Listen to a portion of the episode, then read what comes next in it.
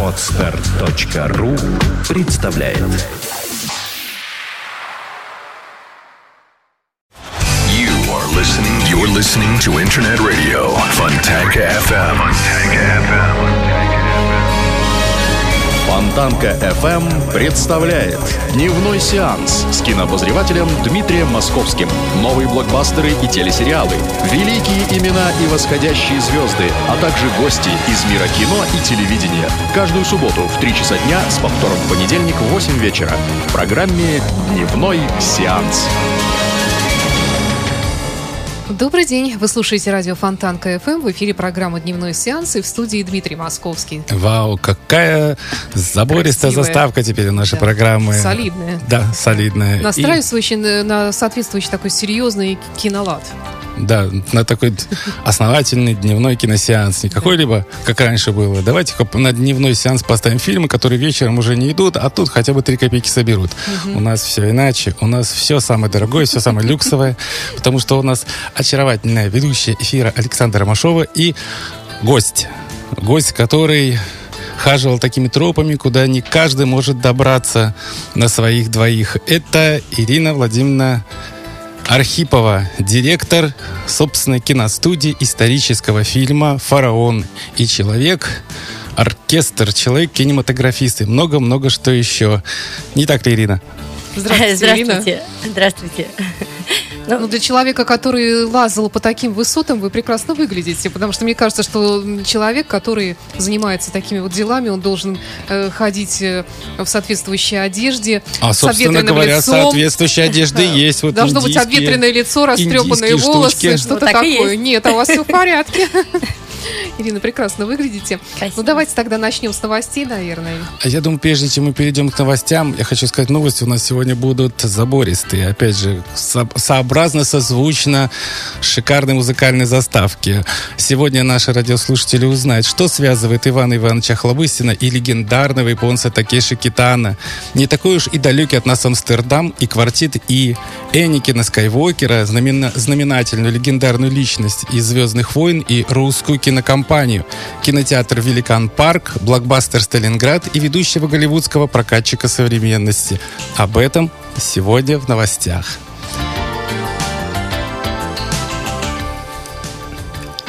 Нынешний выпуск начнем с печальной новости. Ушел из жизни легендарный кинооператор Вадим Юсов. В свое время он работал над фильмами «Иваново детство», «Солярис», «Андрей Рублев», «Я шагаю по Москве» и многими другими фильмами. Лауреат множества премий, в том числе Государственной и Ленинской премии СССР. Призер Венецианского кинофестиваля. А с 1983 года заведующий кафедрой операторского мастерства в Авгике. Когда этот мастер ушел, ему было 84 года.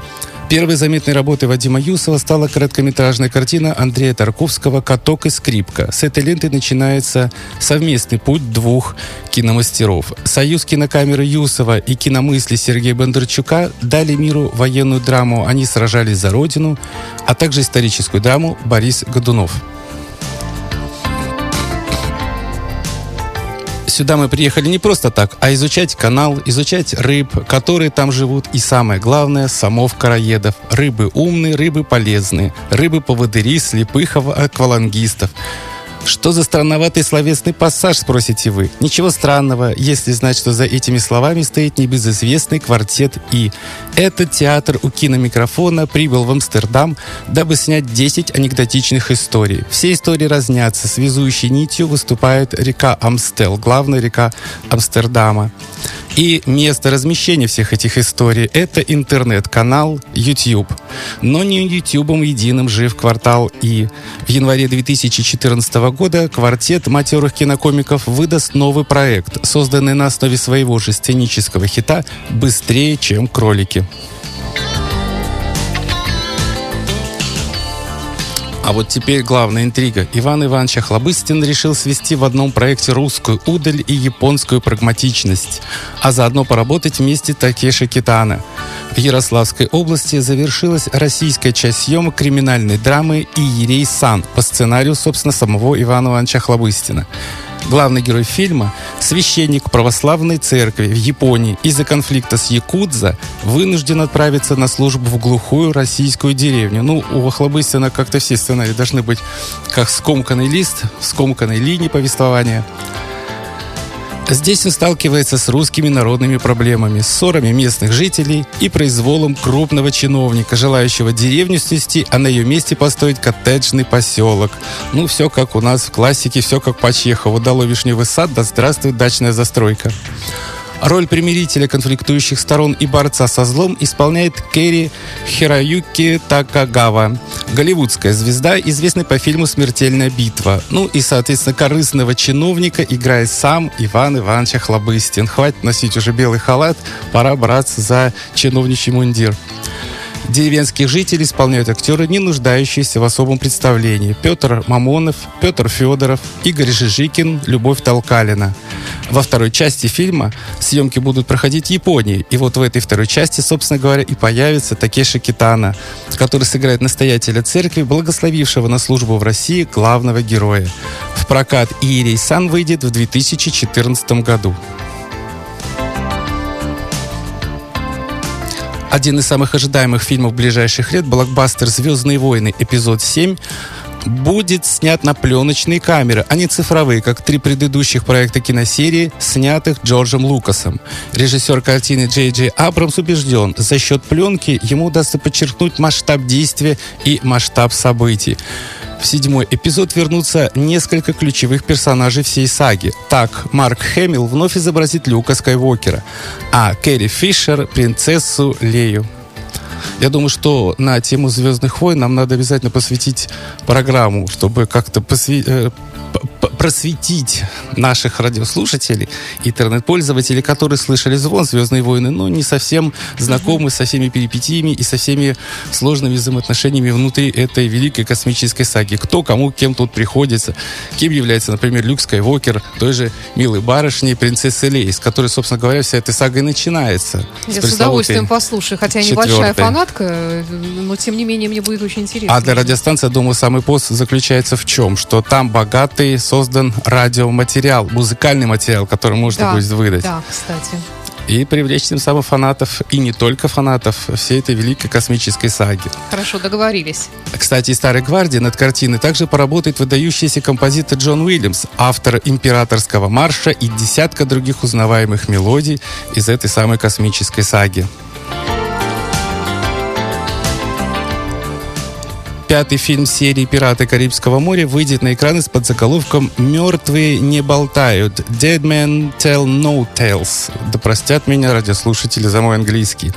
Знаковую фразу, ставшую названием фильма, слышат посетители диснеевских развлекательных парков во время поездки на аттракционе Pirates of the Caribbean.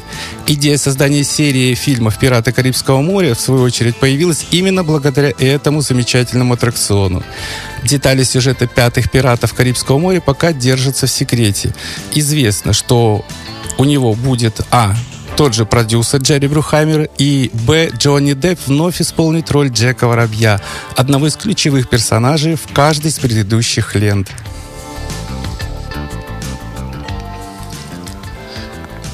Теперь не они к нам, а мы к ним. Российская компания Enjoy Movies – еще один российский кинопроизводитель, который делает большое кино на территории Голливуда. В планах компании из России снять на именитых холмах гангстерскую драму «Ограбление по-американски» с участием Эдриана Броуди, Джорданы Брюстер и Хейдена Кристенсена.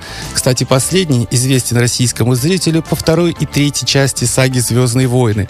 Он сыграл повзрослевшего Энникина Скайуокера, которому самой судьбой судьбой суждено в четвертой части саги перейти на темную сторону силы и выступить уже в качестве Дарта Вейдера, человека в черном рыцарском плаще и сипатом шлеме, обыгранном во множестве последующих комедий.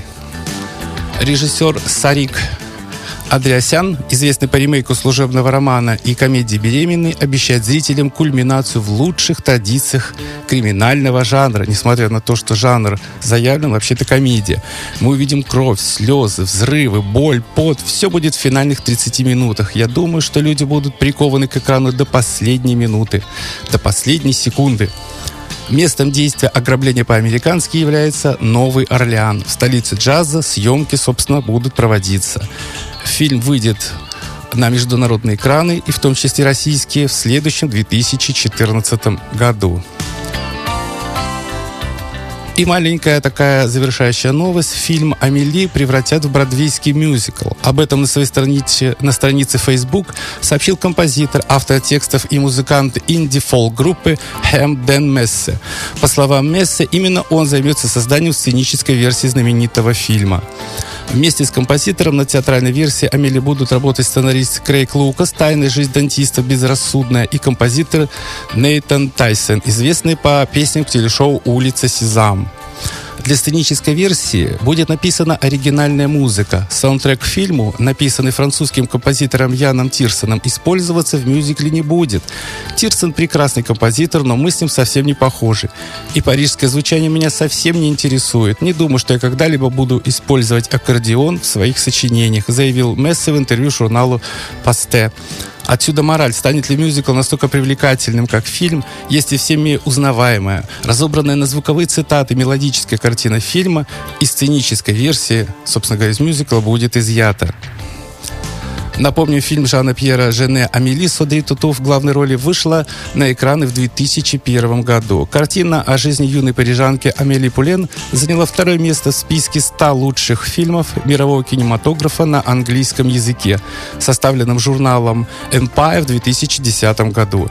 Лента получила две премии Британской киноакадемии, четыре премии Сезар и пять номинаций на Оскар. Я пытаюсь понять, в чем очарование этого фильма «Амели». Я знаю, у него очень большое количество поклонников. Собственно говоря, да, и его достаточно часто повторяют различные телеканалы. Есть даже у меня него- один знакомый историк, который возит в Париж экскурсии по местам Амели.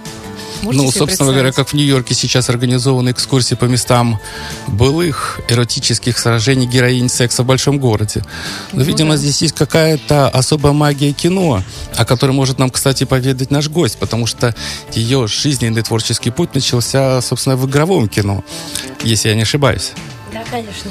А, можно поближе к микрофону? Ну, мы, наверное, прервемся на музыку сначала, да, давайте а потом обязательно музыку, продолжим потом... наш разговор. Да, совершенно верно.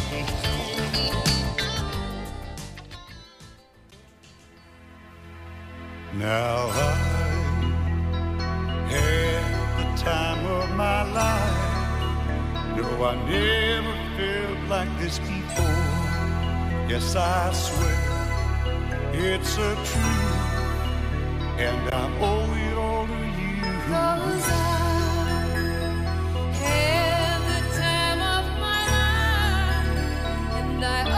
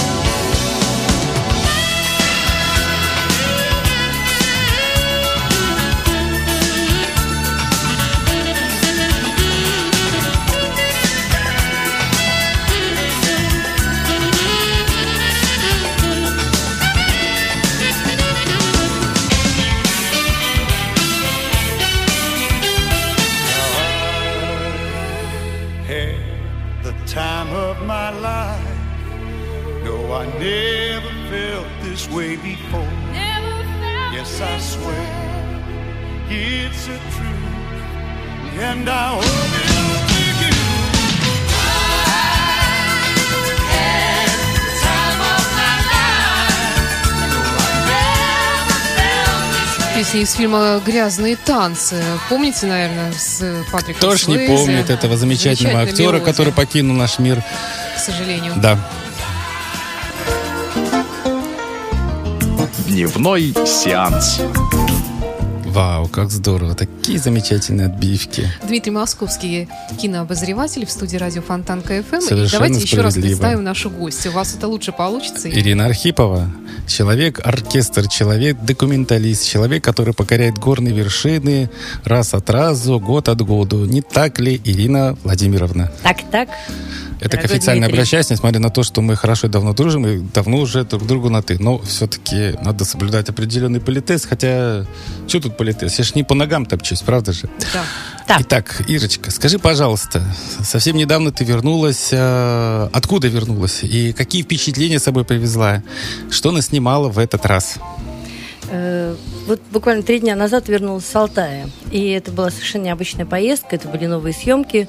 Хотя буквально полтора месяца назад вернулась из Гималаев, потом была в Пиренейской экспедиции, потом провела э, две экспедиции на севере по исследованию лабиринтов. Но Алтай покорил меня в моих исследованиях э, за все годы. Тибет, Гималай, Эльбрус и множество гор и множество научных методов. Очень не хватало одной такой точки очень важной – это Алтай. И вдруг так неожиданно... Ну да, я давно слышал о том, что Алтайский край, особенно Алтайские горы, это какое-то место сосредо- сосредоточения какой-то неизвестной мистической силы. Там Алтайская принцесса захоронена, там много каких-то еще, там чудеса, там леши бродят, русалка на ветвях Ну, сидит. кстати, мы даже посетили и Алтайскую принцессу, и взяли интервью у хранителя Алтая. А я уж испугался, думал, самой принцессы. Даже такой есть? Да, да, да, есть такой хранитель? Алтая. Это хранитель древних традиций, потому что как раз вот наша экспедиция... Шаман какой-нибудь? Э, Да, он, в общем, шаман, он очень показал нам несколько таких шаманских, очень интересных традиций. Вообще страшновато делается, потому что мы занимаемся строго академической наукой, а тут вокруг шаманы. И вот когда мы снимали шаманов, это уже не первый раз. Вообще всегда как-то вот действительно что-то происходит. Аппаратура ломается у нас, и на лабиринтах такое бывает. А здесь первый раз аппаратура А, не сломалась. Минуточку, на лабиринтах это имеется в виду на Соловецком архипелаге. Ну, мы не только мы О, снимали там тоже лабиринты. были? Гиперборея? Нет, нет, Нет? гиперборея это не наша тема. Еще раз повторяю, мы занимаемся строгой академической Да, наукой. Ну, хотя моя деятельность, между прочим, как я и попала на Соловецкий архипелаг, благодаря гиперборее. Когда-то пришли члены Русского географического общества и затянули меня, ну, скажем так, в этот ужас. Ну, мы очень с. Сергеем Голубевым, Да, мы- одним из э, Да-да-да. представителей. И поэтому он у нас тоже бывал в эфире, рассказывал о магии этого места. Э, Да, ну, собственно, с его экспедиции начались наши экспедиции. Э, Вот. Ну, так как все-таки доказательств гипербореи так они за эти годы не нашли, хотя считают, что нашли, вот, у нас все-таки в этих эксп- экспедициях присутствует строгая академическая наука. Это Санкт-Петербургский государственный университет, Московский государственный университет и Российская академия наук. То есть это все-таки уровень Ну, научный. вот наш ведущий, другой Сергей Виватенко, ведущий исторической программы, Мгм. представитель как раз академической науки, когда я его спросила про гиперборею, он сказал, что да, конечно, там найдены какие-то сакральные вещи, скорее всего, но когда на- официальная наука не может объяснить чего-то, она, как правило, называет, что это было связано с, пред- с культом, с древним. То есть, если необъяснимые какие-то Ну, вещи происходят. действительно, и лабиринты, и гиперборея это действительно все культовые вещи. И я так думаю, что, несмотря на то, что я очень много лет пытаюсь доказать наукой не научные вещи, это действительно очень сложно. Потому что эзотерика это одна часть жизни, а научная часть, если мы не можем доказать, ну, мы не отрицаем, но, по крайней мере, мы и не можем доказать, что гиперборея, но мы ею и не занимаемся. Мы больше занимаемся исследованием лабиринтов и воздействием лабиринтов на психофизиологическое С состояние научной, человека исключительно с научной точки зрения, если я только так с понимаю. научной точки зрения, потому что у нас э, в экспедициях серьезные э, ученые Российской Академии Наук, серьезные приборы, как там нейроэнергокартограф, энцефалограф. То есть это уже высокий уровень э, э, подобных исследований, которые проводила Наталья Петровна Бехтерева. И э, вся, в общем-то, семья Бехтеревых занималась этой научной темой. И в продолжение и мы, собственно, занимаемся. А эти лабиринты, они вот природой созданы, или это все-таки дело рук э, Ну, вообще человеческих? все-таки считается, Как это вы дело рук докопались? человеческих. Конечно, это рукотворные. Собственно, как и э, тоже говорят, что, конечно, все рукотворные Ну, вещи. вот какие, какие, где вот эти лабиринты и что они из себя представляют? Ну, вообще, самое большое сосредоточение лабиринтов, как ни странно, это на нашем русском севере. Это и в районе Соловецкого архипелага в том числе, потому что э, рядом с Соловецким архипелагом находится остров Заяцкий, э, немецкий Кузова, русский Кузова, остров Алешин. И там самое большое вообще, в принципе, в мире сосредоточение лабиринтов. Очень подобная картина есть э, рядом с, с островом Готланд, это в Швеции.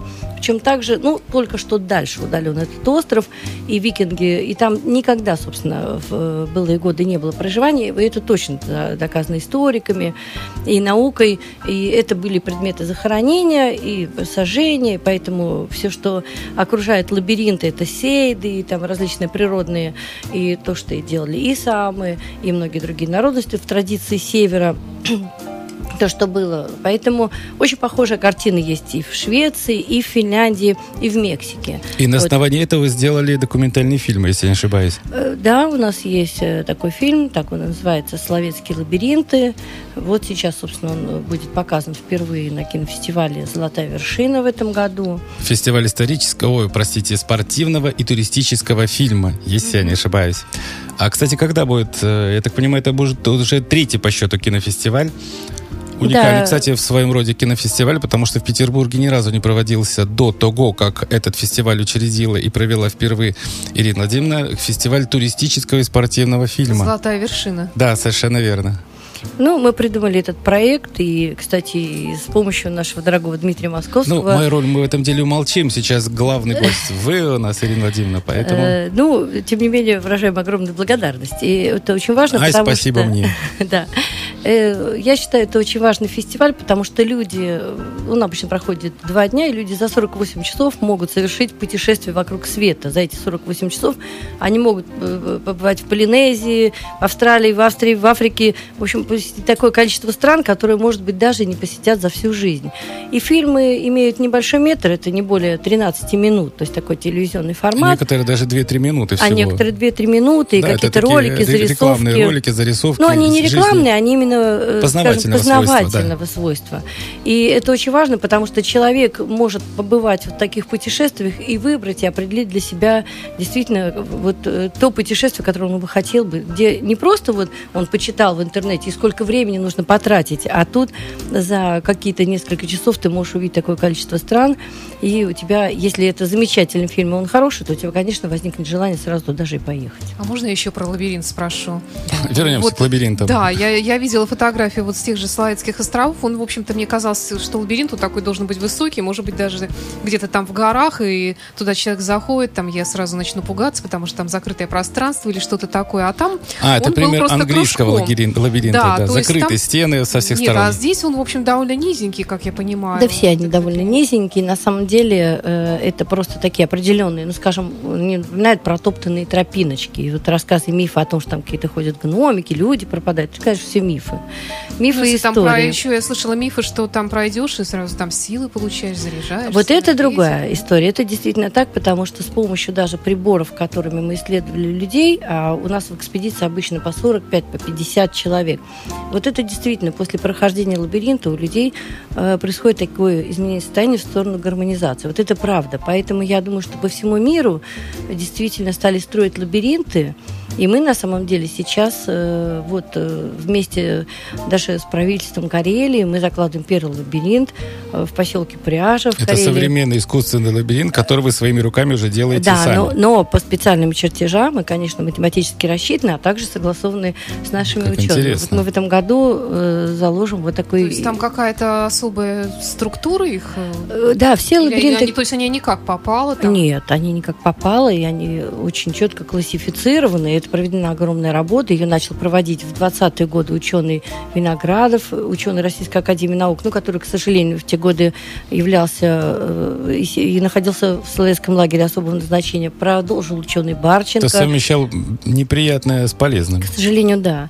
Э, Позже продолжил ученый Барченко, да и, собственно, и вся семья Бехтерев, изучая эффекты мирячения вот как раз на русском севере, на самом деле параллельно изучали лабиринты. Это вообще очень такая серьезная научная тема, и вот м, я ей занимаюсь более 10 лет, возглавляю эти экспедиции. Помимо гималайских, Ну, пиренейских собственно говоря, я так понимаю, что здесь тибетских.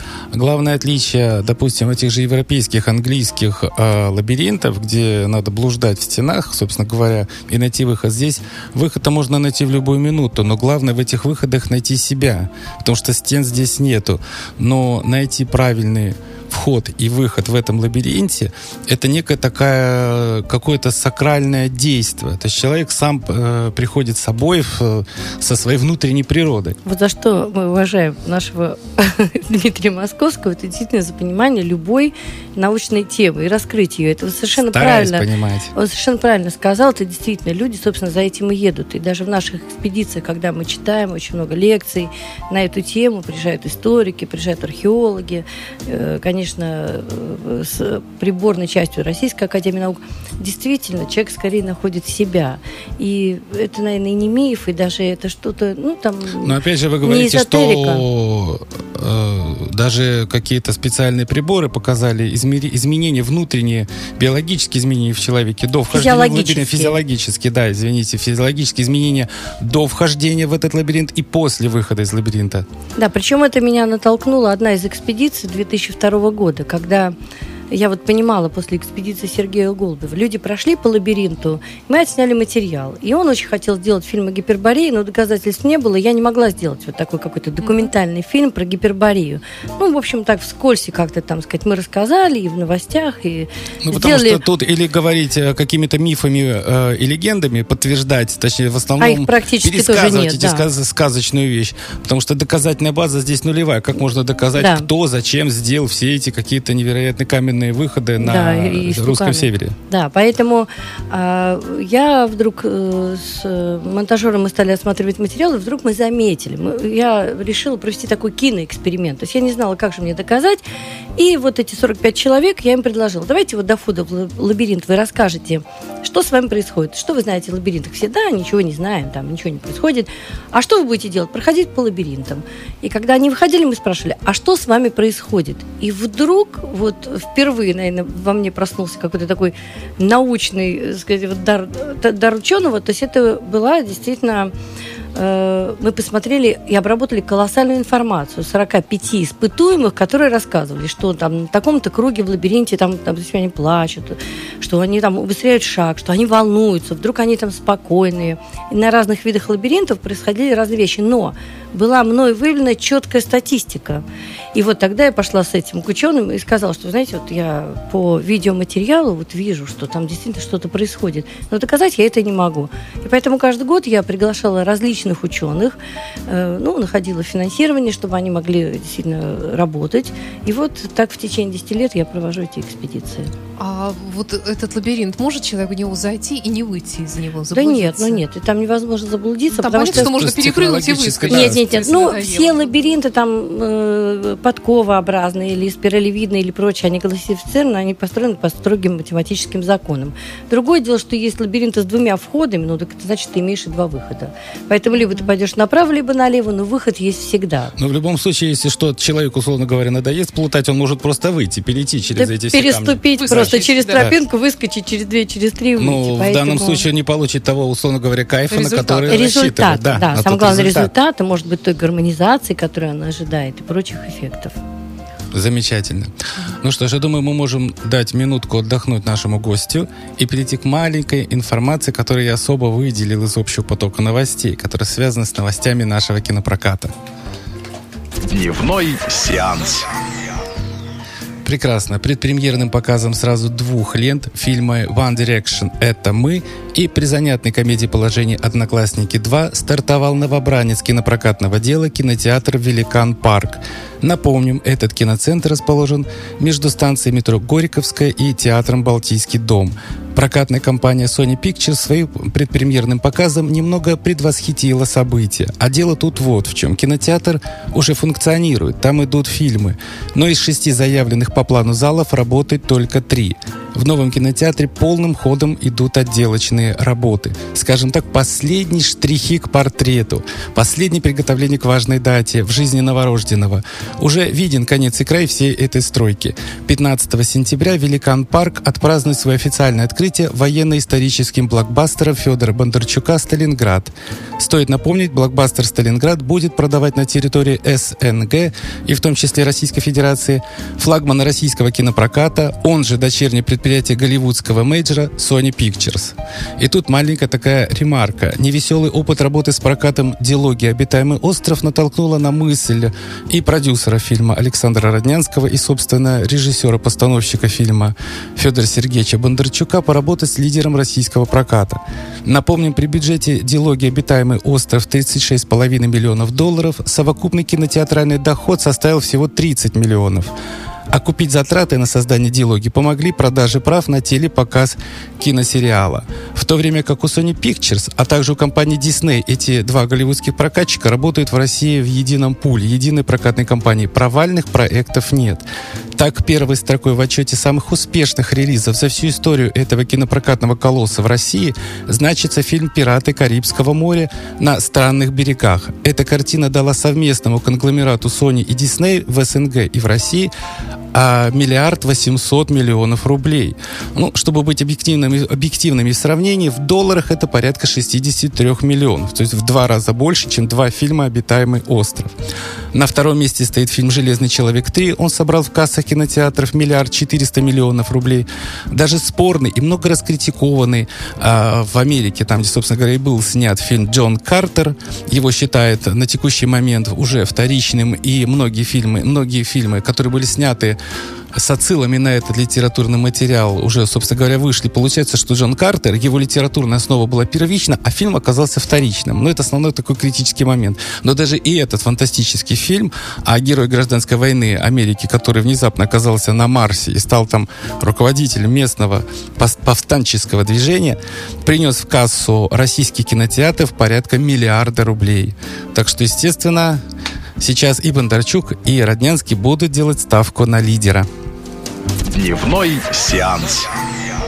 Ну что ж, продолжаем наш разговор с нашей гостьей Ириной Архиповой. Да, перейдем из э, мира сумм и касс в мир более такой романтический, более такой научный, который представляет у нас Ирина. И, кстати, вернемся в горы. Собственно говоря, а, Ирочка, скажи, пожалуйста, а с чего началось вообще вот это вот желание покорять горные вершины? Если не ошибаюсь, ты же стартовала в игровом кино, в фильме Юрия Борисовича Мамина «Окно в Париж». Да. Э, Ну, еще до фильма «Окно в Париж» э, я работала с Михаилом Казаковым. Вообще отработала на киностудии «Ленфильм» добрые 15 лет. О. Не только с Юрием Борисовичем Это наша с тобой биография практически. Да, это практически наша биография. Ваша с киностудии, наша с этими кинофильмами. Да, но после киностудии э, было такое очень тяжелое время, как раз когда мы закончили с Юрием Борисовичем Маминым картину «Окно в Париж», а до этого сняли, э, на мой взгляд, вот уникальную и мною самую любимую картину «Комедия строгого режима». Это была наша дипломная работа, это было вообще такое восхищение. Ну, Юрий Борисович нам, кстати, очень много помогал, он наш учитель и дорогой очень для меня человек, и на сегодняшний день еще член э, жюри, конечно, нашего кинофестиваля. Э, При его поддержке, так же, как при поддержке Дмитрия Московского, который сидит Опять в жюри, проходит кинофестиваль. Громкие «Золотая продолжительные вершина». аплодисменты. И после этого мы какое-то время поработали на телевидении, на программе без названия. Такая была веселая, смешная э, передача. Было, Нас было дело, да, совершенно быстро, верно. Очень быстро закрыли, потому что мы очень много работали. Без названия, но со смыслом Да, скрытым. после этого еще э, мне пришлось поработать с Сергеем Овчаровым на картинах. Собственно, я была на Канском фестивале и на Берлинском. на котором получила премию. особый красивый... А, премию это называется, премию, да. э, премию Канского фестиваля за сочинушки Сергеем Овчаровым. мы А были. можно раскрыть тайну, что это была за премия? Благо премии то есть сейчас уже нету, поэтому тут завидовать уже нечему. Но позавидовать можно. Пускай это останется маленьким А, хорошо. секретом. Пусть это останется маленьким секретом. Это была такая материальная премия, так и намекну. Ну, на Красивая самом деле, это была, премия. наверное, самая э, ожидаемая премия в том плане, что человек, который работает в кино, он, наверное, ожидает даже не финансовой, конечно, премии, а именно какого-то, наверное, признания. И вот как раз после Каннского фестиваля вся моя жизнь э, и переменилась, потому что я поняла, что больше никогда я не хочу стать лауреатом Канского, Берлинского, Венецианского, вообще никакого фестиваля. Опа, Почему? ты кинематографист. Плохо тот солдат, Ну который да. не мечтает стать генералом, а тут, побывав в Канах, поставить на себе, как на человеке из игрового кино, крест и перейти в документальное кино. А, в что подтолкнуло-то, собственно Потому говоря? что все годы с детства я ходила в Канны? походы, в горы. Нет, ну просто вот, наверное, вот эти вот э, какие-то неживые куклы в красивых платьях, они меня никак вот не вдохновляли, не прельщали. И я поняла, что я человек природы, любящий горы, любящий природу. И я взяла, открыла свою киностудию сразу, кстати, после Каннского фестиваля в 2001 году. Киностудию «Фараон», которая, собственно, название тоже благодаря э, Сергею Овчарову, потому что первый фильм анимационный, который был сделан, и мы работали, это был «Фараон». Я открыла киностудию, поняла, что больше... э, э, У меня был такой тогда, такая мечта была открыть аналог Кусто в России. Поэтому первые экспедиции, они, собственно, были все морские. Мы искали... То есть это было в то время, когда у нас было всего два с половиной телеканала, и поэтому хотелось открыть свой собственный телеканал. Ну, я не хотела Аналог. открыть телеканал, я хотела открыть аналог Кусто, вот такие передачи, А, делать цикл именно передач исследовательского Меня плана. больше причали экспедиции исследовательская работа, но она оказалась очень тяжелой, потому что мы э, специально, значит, взяли корабль, мы исследовали Петровские времена, ряжи, там находили какие-то пушки, самолеты, вертолеты. Ну, собственно Но- говоря, если возвращаться, уж извини, Ирочка, я тебя перебью. Дело в том, что сам Кусто в одном из старых-старых интервью, тут я нечаянно напал на старую программу «Клуб путешественников» на канале «Ностальгия», и там была передача, посвященная этому замечательному исследователю, и он как-то в шутку, он достаточно самоироничный был человек, несмотря на то, что человек, который изобрел акваланг в его нынешнем представлении, много других каких-то таких технических приспособлений для исследования водных пространств. Так вот, э, товарищ Кусто сказал, знаете, если бы я понимал, во что мне все это выльется с технической точки зрения, может быть, я так и остался бы обыкновенным кинозрителем всего того, что я делаю сейчас как кинорежиссер, как режиссер-документалист. Именно так и есть. И у меня случилось точно так же. После этих водных экспедиций понимаю, что мы делаем. Я поняла, что нет. И все-таки вот, б- ну, благодаря, кстати, Сергею Голубеву мы первый раз попали и Вячеславу Токареву на Славки, на вот эти лабиринты. Это меня очень захватило. Я оставила водные экспедиции, занялась вот э, какими-то научными исследованиями Соловков. А затем знакомство, конечно, с уникальным ученым Ренатом Минвалеевым, это профессором Санкт-Петербургского университета, наверное, изменило мою жизнь полностью. Потому что к этому времени, с 2002 года, я уже работала пресс-атташе Федерации фристайла. Сначала Санкт-Петербурга, а потом России. Что, И- собственно говоря, также связано с горными массивами. Да Я именно, понимаю, да, с фристайлом горами. занимаются как-то на таких неровных поверхностях. Да, мы э, в России, собственно, впервые в Санкт-Петербурге в России сделали соревнования у нас здесь э, в Ленинградской области, начали проводить чемпионаты Кубки Европы, э, чемпионаты первенства мира. И вот тут я столкнулась с такой проблемой, что мои операторы, когда мы делали спортивные трансляции, они очень замерзают. И, ну, статично стоит 5-6 часов, понятно. Я начала искать э, какие-то методы, альтернативы горячему чаю со спиртным. Потому что ведь э, иногда Или люди просто спиртным без выходили, горячего чая. Да, Да. из фокуса. И тут я прочитала такую очень интересную информацию о Ренате Султановиче Минвалееве, что вот ученый Санкт-Петербургского университета исследует метод холодоустойчивости. Я прибежала, а мы сами очень заболевали, действительно, в момент зимних трансляций. Я э, зверски болела просто этими пневмониями. И ничего было невозможно сделать. Никакие уже врачи ничего не помогали. И вот я пришла на лекцию и вдруг услышала вот эту как-то мистическую практику ТУМО, но с научной точки зрения. И я сначала так подумала, я вроде бы все поняла, только... Ну, в не- общем, очередная гипербория. да. Нет, да, Только думаю, с да, вот, уклоном. да, да, и думаю, ну, не понимаю, как дышать. И я к нему подошла, говорю, знаете, я вот так слушала, вроде бы так все интересно, я только не понимаю, как ее делать.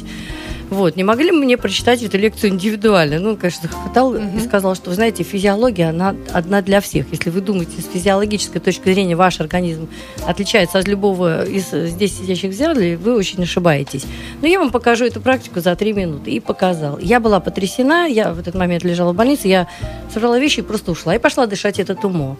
И, кстати, очень быстро вылечил свою пневмонию. Это методом дыхания или это Именно методом да? дыхания на морозе, да. Это очень несложно. Это вот вокруг этой тибетской практики туму с точки зрения монахов. Там встреч... Я встречалась с Далай-ламой, огромное количество лам. Вот это такая мистика. А с точки зрения физиологии это все вот как и с лабиринтами.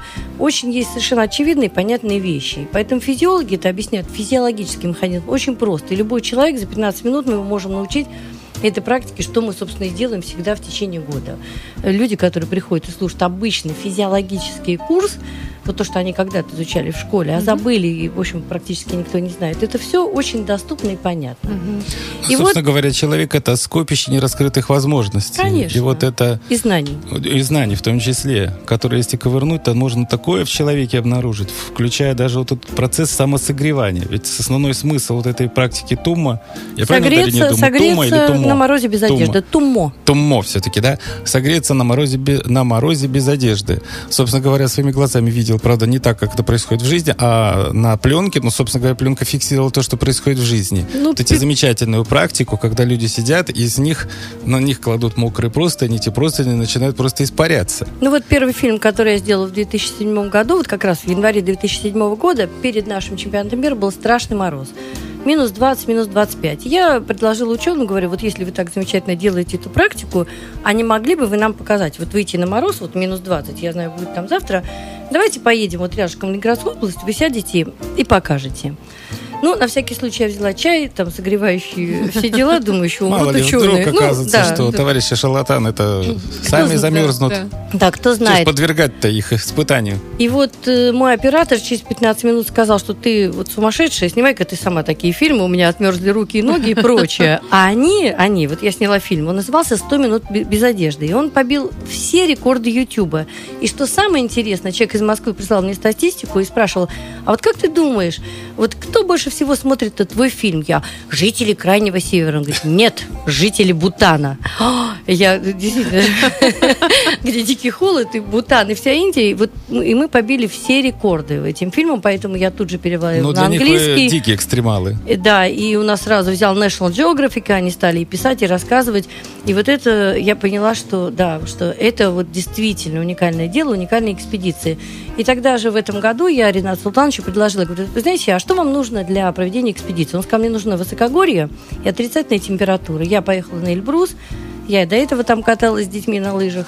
И э, пришла к правительству Кабардино-Балкарии, предложила, сказала, что, знаете, мы дадим вам взаимозачет по результатам и Кабардино-Балкарии, и России. Только помогите нам организовать экспедицию на Эльбрусе. И я хочу сказать, это был ударный год. 45 э, испытуемых э, я протащила на Эльбрус. Основные исследования мы проводили на высоте 4,5 тысячи метров. Я сама-то не знаю, как это мне удалось. Но, ви- видимо, вот такое, знаете, великое желание что-то сделать. А вообще мы, конечно, в тот год покорили Эльбрус и сходили на 5621. И после этого я Потрясающе. окончательно поняла, что я так люблю горы, что без них я жить не могу. А вот тут такой каверзный вопрос, мои обаятельные, обожаемые, глубоко уважаемые, обожаемые радиоведущие. А есть у нас какая-то музыкальная тема на эту? А как же, конечно. Давайте мы сделаем маленький музыкальный перерыв, а потом продолжим и узнаем, каким образом наша гостья втерлась в доверие самим ламом тибетским. Далай-ламой. суету городов И в потоке машин Возвращаемся мы Просто некуда деться. И спускаемся вниз С покоренных вершин Оставляя в горах Оставляя в горах Свое сердце. Так оставьте ненужные споры Я себе уже все доказал Лучший гор могут быть только горы На которых еще не бывал На которых еще не бывал. Кто захочет в беде Оставаться один?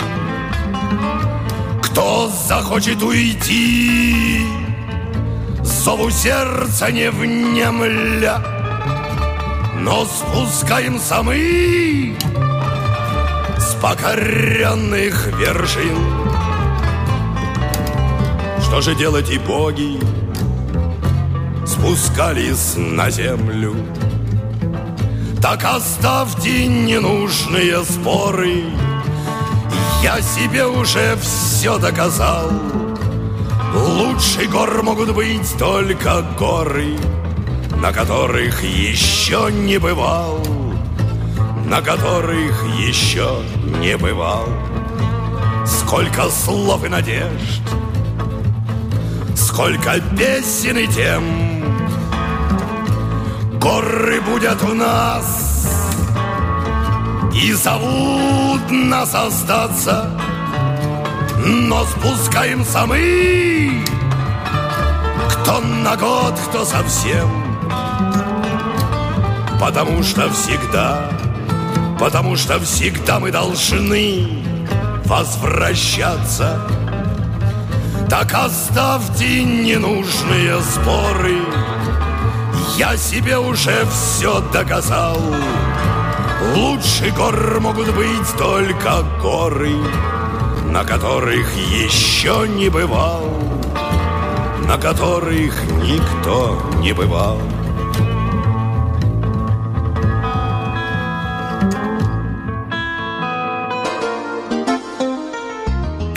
Дневной сеанс. Интереснейший гость сегодня у нас в студии, Ирина Замечательный. Архипова. Вкусный с точки зрения любого информационного и познавательного телерадиоканала, в том числе и программы Дневной Хочется, сеанс. тут столько вопросов, хочется и про Далай-Ламу спросить, Да, и вот, вообще собственно про Тибет, говоря, и про наша Алтай тоже. затравочка-то Да. прозвучала. Как-то вы так это, собственно говоря, какой ногой, правой, левой открываете дверь Э, к тибетским ламам? Нашла такой подход. Мне очень важно было начать эти исследования, но я приехала, конечно, на Дасан и спросила, как же мне попасть. И вот э, мне нужно было очень найти таких тибетских монахов, которые могли бы принять участие в нашем эксперименте, потому что в 80-е годы профессор Бенсон, профессор Гарвардского университета, очень плотно занимался этими исследованиями, но, к сожалению, не достиг вот таких высот, как российские ученые, потому что, когда он долго уговаривал тибетских монахов, они согласились на этот эксперимент, сели на морозе, ой, не на морозе, они сели в келью и сказали, что им очень долго нужно готовиться, готовились три месяца, медитировали, и тем временем пришло лето. Как будто бы никто и не знал, да, что после весны наступает лето. И, Так естественно, совершенно внезапно, совершенно никто не подозревал, это что неожиданно, вокруг неожиданно. Кели наступило лето. Лето. Плюс 20 градусов, и они проводят исследование холодоустойчивости. Эксперимент был провален. И бедный Им надо профессор сейчас Бенсон... позвать. У нас сейчас плюс 16 на улице. Самое Да. время Ну, проводить э, испытания на холодоустойчивость. На самом деле это было великое огорчение профессора Бенсона, потому что он тоже э, очень много сил положил на исследование, но, к сожалению, вот так получилось. Да еще привез, э, конечно, в Тибет порядка миллиона долларов. Вот, и все это разошлось. Следом, спустя столько лет, э, прилетела Ирина Архипова, и я сначала... Без миллиона долларов. без миллиона долларов с, с большой улыбкой. И сначала пришла в представительство Тибета в Москве, переговорила, сказала, вот как бы я очень хотела попасть к Далай-Ламе, получить его советы, с ним переговорить, чтобы он нам порекомендовал монахов, которые выполняют эти практики. Но я, ко- конечно, потратила некоторое количество лет, потому что меня запустили по такому кругу. Это называется, что иди, не дойдешь никогда и ничего. Ну, это было очень здорово, потому что меня послали в долины Кулу. Я летела за тысячи километров. Я сначала встречалась с Далай-Ламой. Он сказал, что вот у нас э, по нашей линии буддизма. А я первый год приехала, я совершенно ничего не соображала в тибетском буддизме. И поэтому там огромное количество линий. Бон, там э, строгие линии, там Гилукпа, там Нигмапа. Я ничего не знала, и меня поэтому и послали очень далеко. Я улетела в долину Кулу, в какие-то монастыри, стала встречаться с монахами, ламами. И они мне, конечно, говорят, да, конечно, да, мы такую практику знаем. А я говорю, кто-нибудь делает? Они говорят, ну, ну, мало кто делает. Ну, вот вы вот прилетаете к нам в январе, у нас, значит, там в Будгае будет такое обучение. Я прилетаю в Будгаю, там, конечно, обучения нету. Я говорю, как же так? Я же прилетела, говорит, но вы должны понимать, что это одна из шести йог-нароп, это высшая степень медитации. А вы хотите сразу вот так вот раз и э, перепрыгнуть на шестой уровень. Я говорю, нет, я не хочу, я бы хотела, ну, хотя бы один монах. Вот если я знаю физиологический механизм этой практики, если я знаю, что мы за 15 минут можем обучить любого человека, он садится и может дышать, и мы имеем колоссальный результат, и люди излечиваются, и сейчас мы, кстати, этот метод применяем для подготовки и повышения спортивной результативности к Олимпиаде в Сочи нашей 2014, то если мы вот знаем, э, как это можно дышать, и у нас есть результаты, ну почему, если вы знаете эту практику, вы не можете показать? Ну почему же такой миф и секрет? Ну, я потратила некоторое количество лет, действительно объездила и очень дружу с На ламами. получение этого замечательного вопроса, я так понимаю. То есть не вопроса, а ответа. Ответа. Ну, ответ на вопрос я не получила. Мне все время предлагают какие-то за безумные деньги обучения, там, различные медитации. Я уже Видимо, больше... они привыкли к тому миллиону долларов, который привез Ну, я думаю, что да, это вот американцы И внесли решили, такой- что а давайте-ка и вы тоже привезете миллион долларов. А мы Да. на него дадим миллион интересных фактов, которые по большому счету вам ничего не дадут, но вы хорошо потратитесь и проведете хорошо время. Время на Тибете. Да, но я сделала из этого, вот все-таки уже с 2007 года ежегодно мы проводим по две экспедиции в году, и ламы с нами выходят, некоторые сидят на морозе, но, конечно, не тумят, как мы говорим. Туму они не делают, они пока за нами наблюдают, вот, и все время нам рассказывают о том, что, конечно, однажды нам они это покажут. Ну, в общем, я так поняла, что э, так как 10 лет назад были найдены очень серьезные свитки, и вот э, после того, что произошло в Тибете, они сами потеряли очень много истории и традиций, вот поэтому, может быть, в том числе, вот мой проект был назван «В поисках утраченных знаний», потому что я вот просто уверена, что мы вернем Тибету их утраченные знания, потому что переводы с санскрита из тибетского, которые осуществили ученые э, Московского государственного университета, тибетологи, дали возможность нам в режиме автоэксперимента изучать эти практики. И теперь такое количество экспедиций, вот сейчас в Гималайи 12 октября отправляется 11 по счету международная научно-исследовательская экспедиция, и с нами были шведские ученые, в прошлой экспедиции с нами были американские ученые, и сейчас уже изданы очень серьезные результаты в журнале Nature, а это американский журнал, все знают, Один из престижных, уровня- да, престижных журналов Америки. И вот в этом Да году всего мира. да, вышла статья и огромное количество научных статей, и мы выступали на действительно множестве научных конференций, где метод ну, уже очень серьезно признан научным миром. И для нас это большой результат. Нам только не хватает, скажем так, статистики, потому что в каждую экспедицию более 20 человек я взять не могу.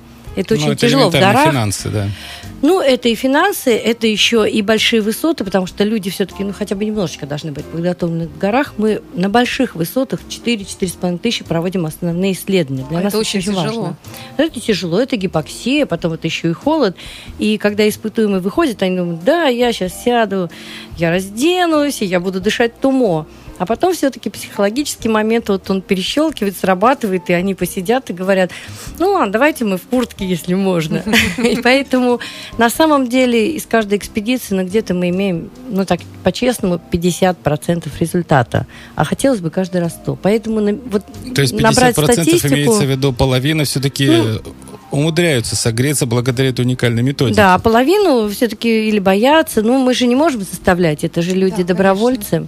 Поэтому э, я вынуждена вот еще проводить многолетнюю работу и проводить еще ряд экспедиций, пока мы не наберем статистики, ну скажем, более 100. Тогда это уже будет статистика честная и правдивая. И ее тогда можно будет заявить. Я помню, там фигурировала фраза словосочетание Нобелевская премия. Там что должно было А быть номинировано на Нобелевскую премию? Вот мы выступали на э, конференции по высшим там космическим технологиям, и там сидел президент Российской Академии Наук Николай Александрович Гаджанян. И он так на многих докладах даже, так, я бы сказала, так даже немножко где-то засыпал. И когда вышел Ренат Султанович э, Минвалеев с докладом э, о экспедиции, он так встрепенулся и сказал, все прослушал и сказал, боже мой, я не понимаю, откуда этот Ренат Султанович находит этих энтузиастов, откуда взялась эта Архипова. Но если эта работа будет доведена до практической реализации, я вам точно гарантирую, что это будет первая Нобелевская премия в разделе физиологии после академика Павлова. И я как встрепенулась, и вот эти слова, наверное, они на меня такое Хороший произвели стимул. впечатление. Да, это действительно придало мне стимул, и я продолжаю, продолжаю, и с каждым годом Вот любопытно действительно- знать, Нобелевская премия, она коллективно бывает, и она индивидуально, хотя бывает, Бывает, коллективно, да, конечно, да. нескольким человеком вручают. Ну, меня, наверное, материальная сторона здесь не Ну, интересует. престиж, Люди ученые. Нобелевская премия, быть Нет, при нет, Нобелевских знаете, лауреатах и самому творить это чудо Вот все-таки. за что я очень люблю ученых, с которыми я работаю, вот Ренат Султановича, это люди, знаете, они одержимы. Они одержимы наукой и только исследованию. И нам действительно вот если нас вот от всех отделить, нам совершенно вот не требуется вот, э, наверное, возможно, таких финансов и денег, как людям другим, потому что мы все живем в этой науке. В этих фильмах я живу, в этой Тут важен результат, нежели какая-то его внешняя сторона, оболочка. Абсолютно, абсолютно. Оболочка не нужна. Нам, нам важен результат, и мы работаем только ради результата. Я так понимаю, что наша программа подходит к концу. Да, вот еще хотелось бы спросить буквально вот последний такой коротенький вопрос. Куда сейчас собираетесь? Ближайшая экспедиция еще одна у нас. У нас Пиренеи, теперь Пиренейские горы. В октябре уже Гималайские. И еще раз Алтай, потому что на Алтае мы нашли совершенно уникальную новую тему. Это удивительная женщина, которая снят вот сейчас последний фильм э, совместно с режиссером Николаем Макаровым. Это доцент э, нашего университета кино и телевидения, замечательный творец и оператор и режиссер. И вы знаете, мы сделали новый фильм о уникальной судьбе э, вот этой Марины Виалковой. Муж ее погиб, она продолжила традиции собиратели этно, э, э, вообще этнограф. И такие песни, и это «Купальская ночь», это что-то такое фантастическое. Вот мы опять едем э, доснять этот фильм. А потом приезжайте к нам в студию, расскажете о, о том, что вам удалось э, Да, ну мы узнать. уезжаем еще в Постичь. сентябре, поэтому, может быть, мы, конечно, Ну что ж, будем держать вас в курсе. Анонс. Огромное спасибо, Ирочка, за все, Напомню, что что, ты покоритель сегодня Горкина, сказала. Да. документалист Ирина Архипова была в студии Совершенно справедливо. FM в программе «Дневной Спасибо, сеанс». Сашенька. И маленький анонс. 31 августа к нам сюда в студию придет программный директор э, фестиваля «Послание к человеку». И благодаря этому занятному человеку мы узнаем многое, что об этом замечательном фестивале, откуда туда сливается огромное количество фильмов, как мы все успеем это посмотреть, потому что программа насыщена, один фильм будет накладываться на другой, и э, много-много других интересных вопросов зададим человеку, который творит этот уникальный фестиваль. Программа «Дневной сеанс» была на радио Фонтанка ФМ. Дмитрий Московский, Yes, Александр был с вами, И совершенно до встречи верно. через неделю. Спасибо. До встречи. Дневной сеанс. Если друг оказался вдруг И не друг, и не враг, а так. Если сразу не разберешь Плох он или хорош. Парня в горы тени, рискни Не бросай одного его. Пусть он в связке в одной с тобой Там поймешь, кто такой.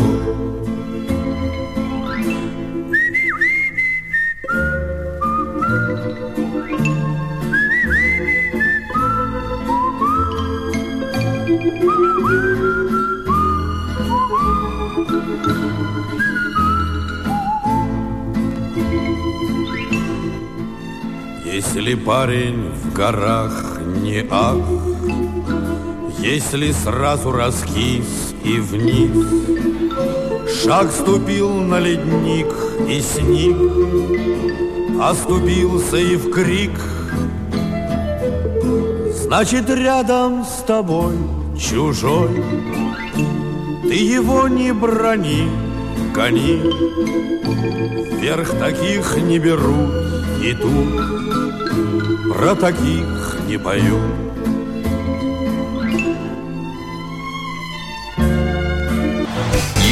Listening. You're listening to Internet Radio Funtank FM. Funtank FM. Скачать другие выпуски подкаста вы можете на podster.ru